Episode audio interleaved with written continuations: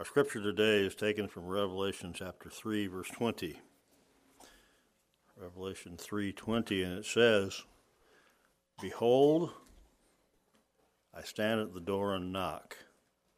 If any man hear my voice and open the door, I will come into him and will sup with him, and he with me." May the Lord add his blessing to the reading of his word.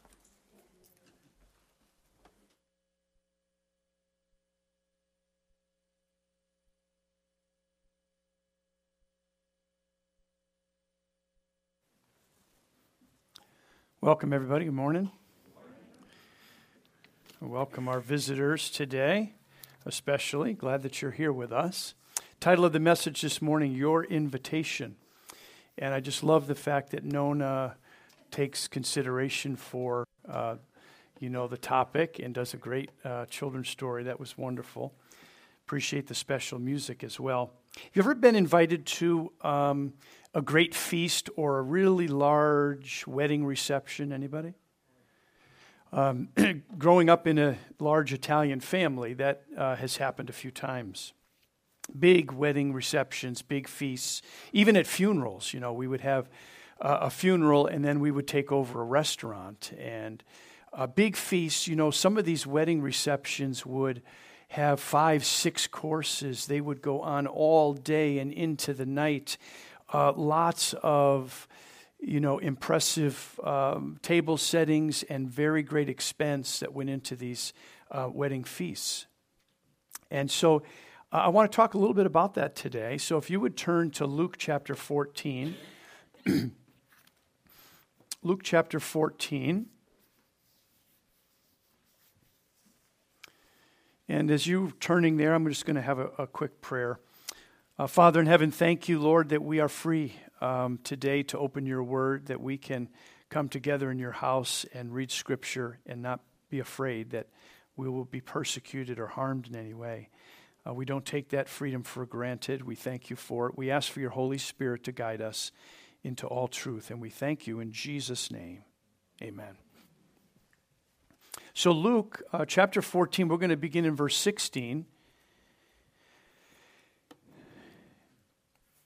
then said Jesus unto him, A certain man made a great supper and bade many, and sent his servant at supper time to say to them that were bidden, Come, for all things are now ready. And they all with one consent began to make excuse. The first said unto him, I have bought a piece of ground, and I must needs go and see it. I pray thee, have me excused. And another said, I have bought five yoke of oxen, and I go to prove them. I pray thee, have me excused.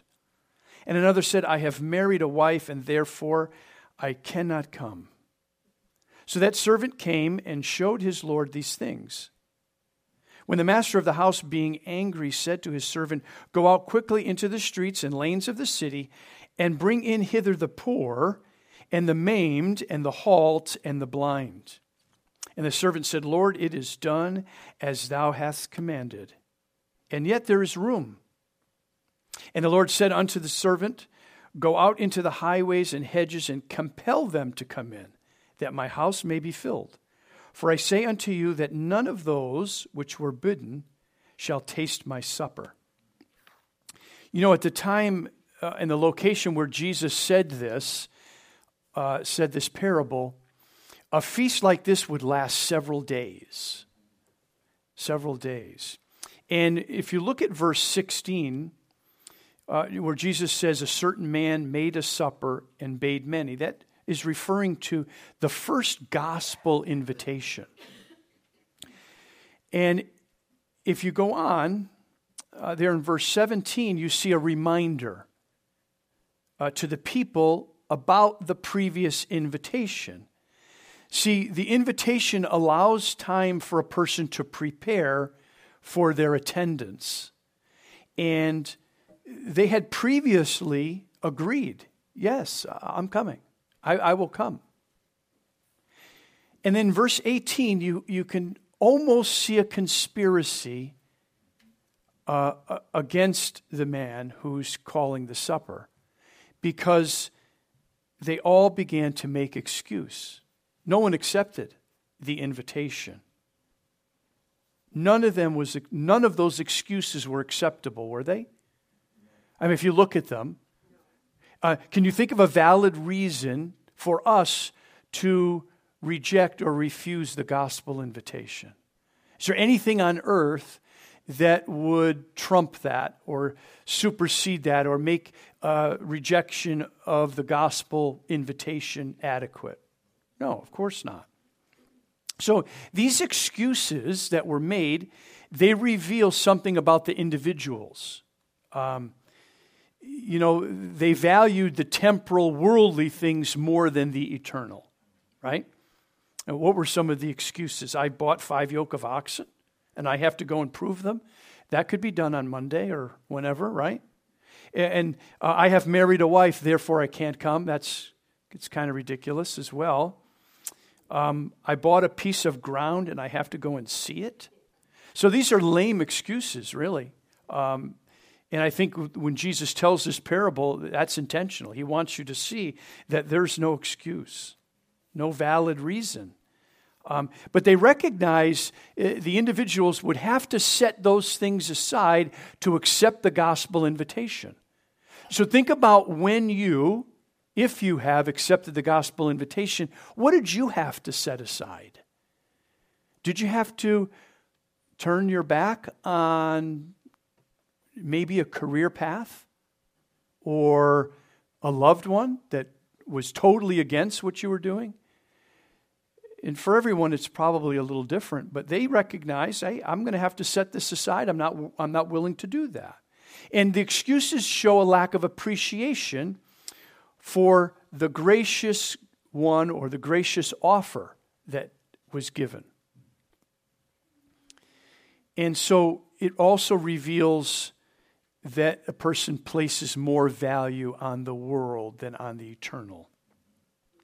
And you know, a refusal in Oriental times, in Jesus' time, a refusal like this was considered an act of hostility and a rejection of friendship.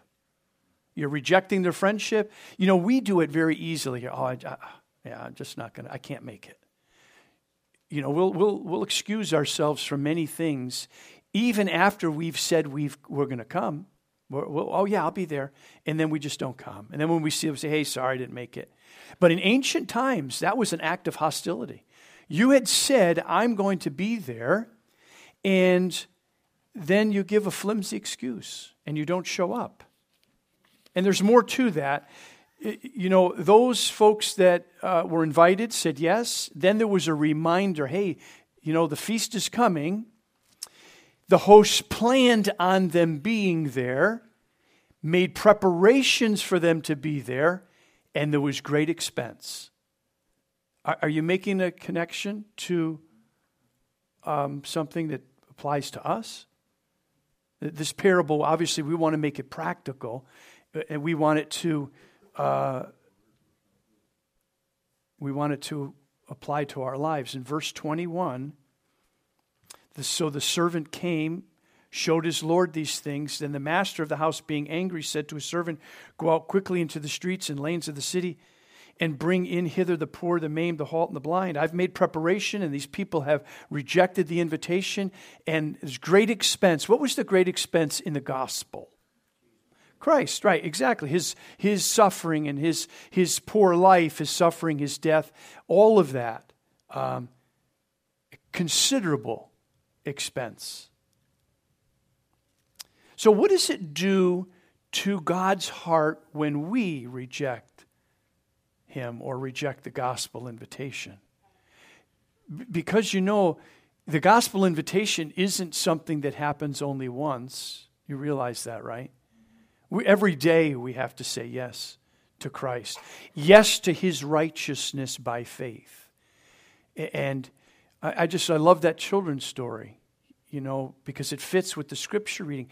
You know, Jesus is in that children's story and in that verse there in Revelation 3.20.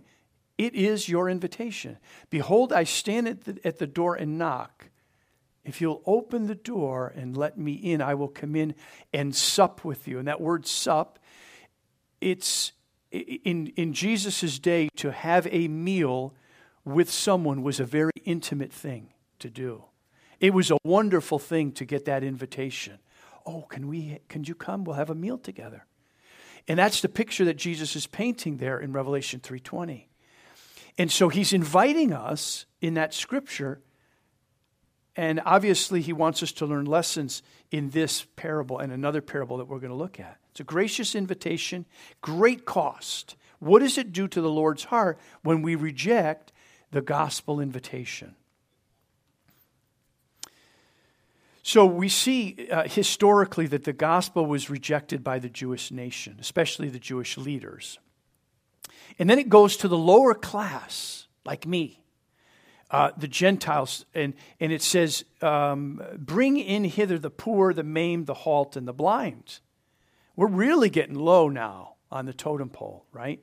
Because in Jesus' day, those the, the, Jews looked down upon those people. Oh, they're poor. They're look, he's crippled. He must have done something. God is angry with him and has cursed him. Oh, he's blind. Oh, he sinned. His parents must have sinned. Some so they had this wrong understanding of of humanity and how God's grace was and his character. And so now it goes out, it goes to the Gentiles, it goes out to people like you and me. Let's go to Matthew chapter 22.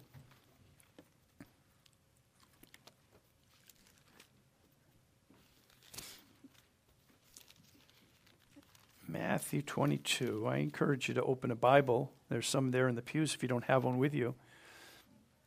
Matthew 22. And we'll begin in verse 1.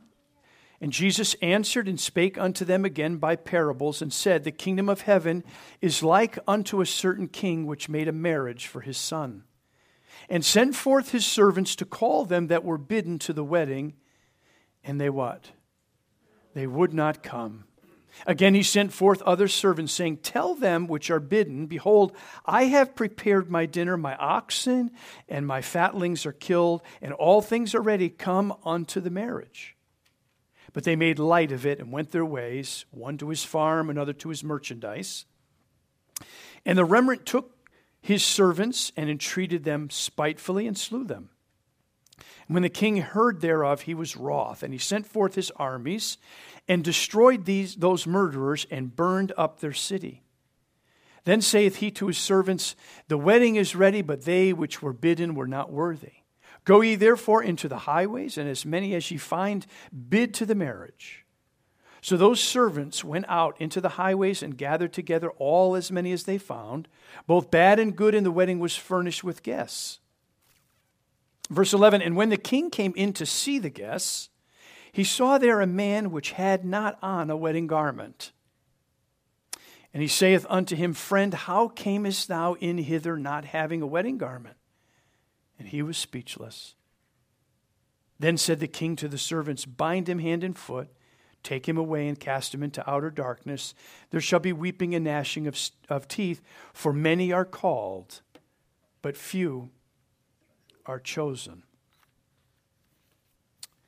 So we see a first calling, uh, the Old Testament invitation to the Jews by the prophets. We see a second calling where John the Baptist begins his ministry and then turns it over to Jesus, right? Behold the Lamb of God who takes away the sin of the world. He turns it over to him. He must increase, I must decrease. And then after the crucifixion, it goes to the Gentiles, right, through the disciples. AD 34. So if you look at verse 5 there in chapter uh, 22, again, those that were bidden to come, they made light of it. They went their ways, worldly concerns, one to his farm, another to his merchandise or to his store, whatever you want to call it. And then verse 6 the remnant took his servants and entreated them spitefully and slew them. Now that's not talking about God's remnant in the last days. It's just the uh, it's just talking about the rest. And this is talking about how the prophets were treated. Verse 7 When the king heard thereof, he was wroth, and he sent forth his armies, destroyed those murders, and burned up their city. AD 70, the destruction of Jerusalem. So we make a historical application first, and then we look at the application for us, the antitype for our day today. And so in verse 9, it goes to the Gentiles, AD 34. Go ye therefore into the highways, and as many as ye find, bid to the marriage. Goes out to everybody. Then verse uh, 11 is very interesting because it's speaking of the investigative judgment. It says, And when the king came in to see the guests, so the invitation goes out, and then the guests come in, and then Jesus, he, he, in verse 11, he says, And when the king came in to see the guests, he saw there a man which had not on a wedding garment. And he saith unto him, Friend, how camest thou in hither not having a wedding garment? He was speechless. So, this is the investigative judgment. We claim to be Christians. There is an examination going on. Is that true? Are you, am I really a Christian? Am I following Jesus fully? Am I trusting in his righteousness as my own by faith? Am I allowing him to cleanse my heart, to change me? And, and if that is true, then you get the, the righteous garments of Jesus, the wedding garments. Ellen White said this Christ Object Lessons, uh, page 309 and 310. When the king came in to view the guests, the real character of all was revealed. Now, we can hide our character from our friends, maybe some of our family members church people. We can hide our, our true character from them. Can put on a good look. Um, but this uh, investigative judgment looks at the real character, and all is revealed. For every guest at the feast there had been provided a wedding garment. Do you understand that? See, Jesus doesn't ask you to come into his kingdom without providing you what you need to be there. And his life, death, resurrection, and intercession provide that. The work, and remember, for five weeks we, we went over the sanctuary. Remember, his work in the most holy place is that final character work, the blotting out of sin. And so she goes on, she says, This garment was a gift from the king. I can't make myself righteous. It's like Adam and Eve in the garden, right? They sin and they try to make coverings and they make little aprons. God wants you to have a garment, a righteous garment. So she goes on, she goes, By wearing it, the guests showed their respect for the giver of the feast. But one man was clothed, clothed in his common citizen dress. He had refused to make the preparation required by the king. The garment provided for him at great cost he disdained to wear. Thus he insulted his Lord. So he was self condemned. You know, Jesus said, I didn't come into the world to condemn the world, but that the world would be saved, right, through him. When a person is lost, they have self condemned. They've done it themselves. They've refused the gift the righteous garments of Jesus. They've refused them. By the king's examination of the guests at the feast is represented a work of judgment. The guests at the gospel feast are those who profess to serve God, those whose names are written in the book of life. But not all who profess to be Christians are true disciples. Before the final reward is given, it must be decided who are fitted to share the inheritance of the righteous. This decision must be made prior to the second coming of Christ in the clouds of heaven, for when he comes, his reward is with him, to give every man according as his work shall be. Revelation 22 12. Before his coming, then the character of every man's work will have been determined, and to everyone of Christ's followers, the reward will have been apportioned according to his deeds. By his perfect obedience, he has made it possible, don't miss this, for every human being to obey God's commandments. Thank you, Ralph. When we submit ourselves to Christ, the heart is united with his heart, the will is merged in his will, the mind becomes one with his mind, the thoughts are brought into captivity to him. We live his life. This is what it means to be clothed in the garments of his righteousness. See, none of that takes place without faith. It truly is righteousness by faith. At several levels, initially, you have to believe that Jesus has the righteous character, right? That he died for you and that he intercedes for you and all of that, and he's the life giver. And then by faith, you're willing to unite your will with his, to surrender yourself to him, to allow him to impart his righteousness to you. So the marriage is the union of humanity with divinity and the son is Jesus in the parable. The wedding takes place in the most holy place. As Christ finishes his work eh, of investigation, the, the uh, antitypical Day of Atonement, then his kingdom is numbered. See, he knows who are his before he comes. Before he stands up and says, It is finished, and the plagues fall, he already knows his kingdom is numbered. So all of this is taking place now. They have accepted the invitation, they have the garments of the righteousness of Jesus. And then the second invitation given by God to his people, uh, and the first invitation of this is the first invitation of the parable. So um, that's talking about verse 3 and sent forth his servants to call them that were bidden to the wedding, and they would not come. So you have to be thinking Old Testament. Okay, the prophets gave the initial invitation, and in verse 3 we see that they would they would not come. Rejection of the gospel message is there in verse 5. They made light of the message, they had no regard for it. Uh, they went their way, they were involved in their own worldly concerns. And, and, these are the same things we have to be mindful of. We can get caught up in the concerns that we have. Most people have worldly concerns, right? You have bills and you have family and you have different things you have to be concerned with. But they cannot take the place of what is most important. I, don't know if I ever told you this, but when we were in, in New Hampshire, um, I remember watching the news and they took a microphone and they stuck it under the chin of a guy, put a camera on him. He lived under a bridge in Manchester down by the Merrimack River. And boy, did that guy love Jesus. And he couldn't stop talking about Jesus and how great he was. And he lived under a bridge. And he was so happy about Jesus.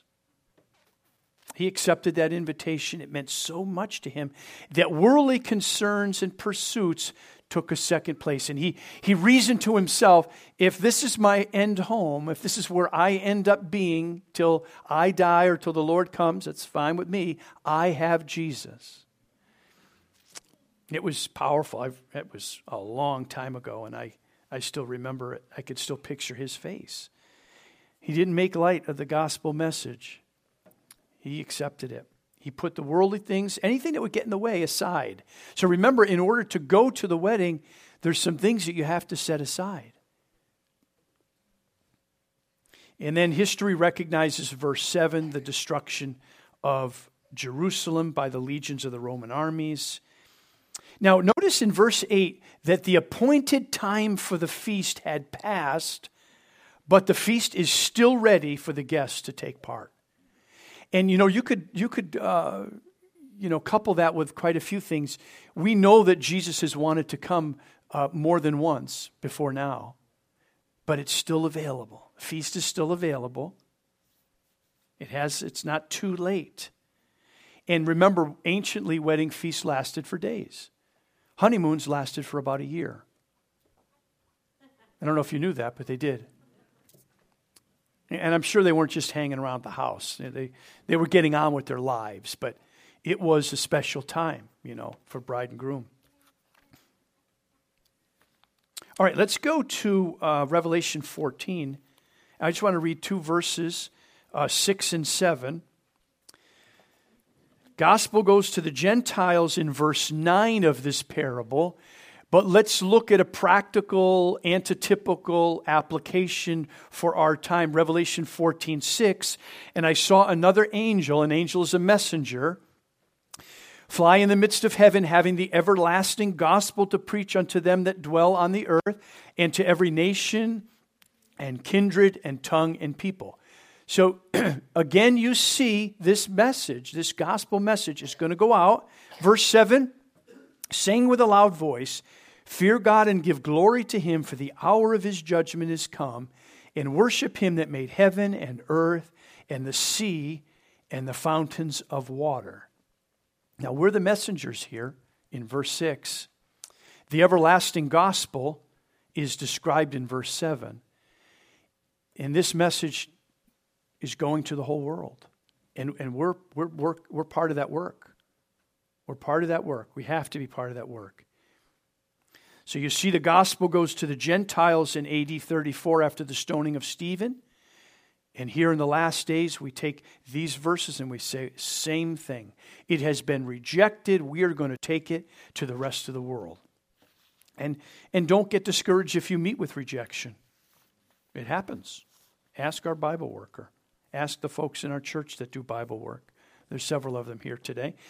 You know, it's I think the last statistic is you're going to have to study with 12 people before one person accepts it completely. So don't get discouraged. it's a witness to all nations and then the end will come. It's not a conversion of all nations. It's a witness to all nations, right? So in verse 10 of uh, actually, let's go to Matthew 24 and just look at verse 14. Matthew 24 14. We just talked about it, but I want to read it.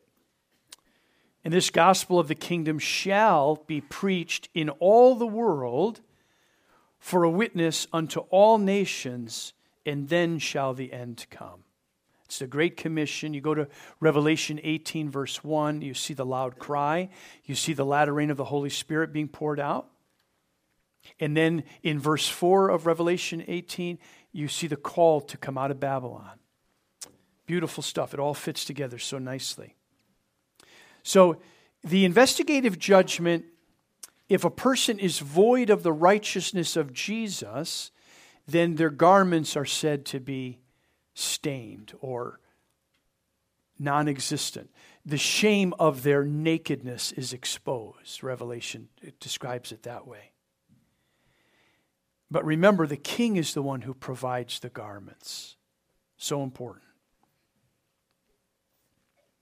Verse 13 of Matthew 22.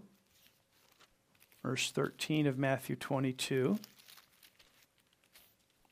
Then said the king to the servants, Bind him hand and foot, take him away, and cast him into outer darkness. There shall be weeping and gnashing of teeth. Of course, this is speaking now of the second coming of Jesus and the lost. This is the experience of those who have rejected the gospel invitation. And I love verse 14 because for many are called, but few are chosen, and actually all are called. Amen. But few are chosen because all are called, but few are chosen. We see that example in the parable, right? Because if, if you don't have the righteousness of Jesus, you won't be chosen as part of God's kingdom. But all are called. The Lord doesn't want any to perish, but all to come to repentance. And you know, we could spend a lot of time on, on this, this parable and, and Luke chapter 14 as well.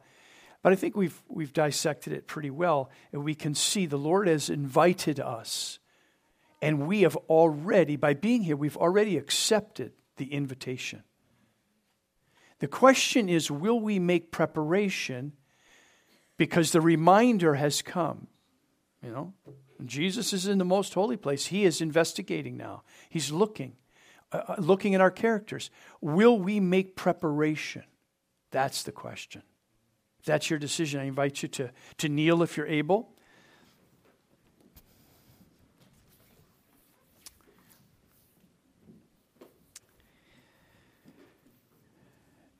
Father in heaven, uh, we want to thank you that you have given us another day to make another decision for Jesus. And we recognize, Father, that time is short, that we do need the righteous garments of Christ, His righteousness. We need our characters uh, to be changed into His likeness. We, uh, we desire that. And so, Father, help us to lay aside anything and everything that prevents that from happening. May uh, you increase our faith. Uh, we believe, help our unbelief. Uh, bring us to a place, Father, where it becomes the most important thing um, that we are united with Jesus, cooperating with Him in the work that He's doing in our hearts. And then we can be faithful, effective servants in these last days, going out into the world uh, with a boldness and a power and the glory of Jesus as we share the good news because it's real to us. There'll be great success. We're going to see great things happen. I pray that for each person here. You know each heart, Lord. You know the work that needs to be done in our hearts. And we give it to you right now. Help us to give it to you every day uh, so that you can continue to do the work that needs to be done. Um, bless each family represented. Thank you for bringing everyone here today. Bless those that are watching uh, the live stream. Uh, may they feel a, a special blessing today as well. We thank you and we praise you in Jesus' name. Amen.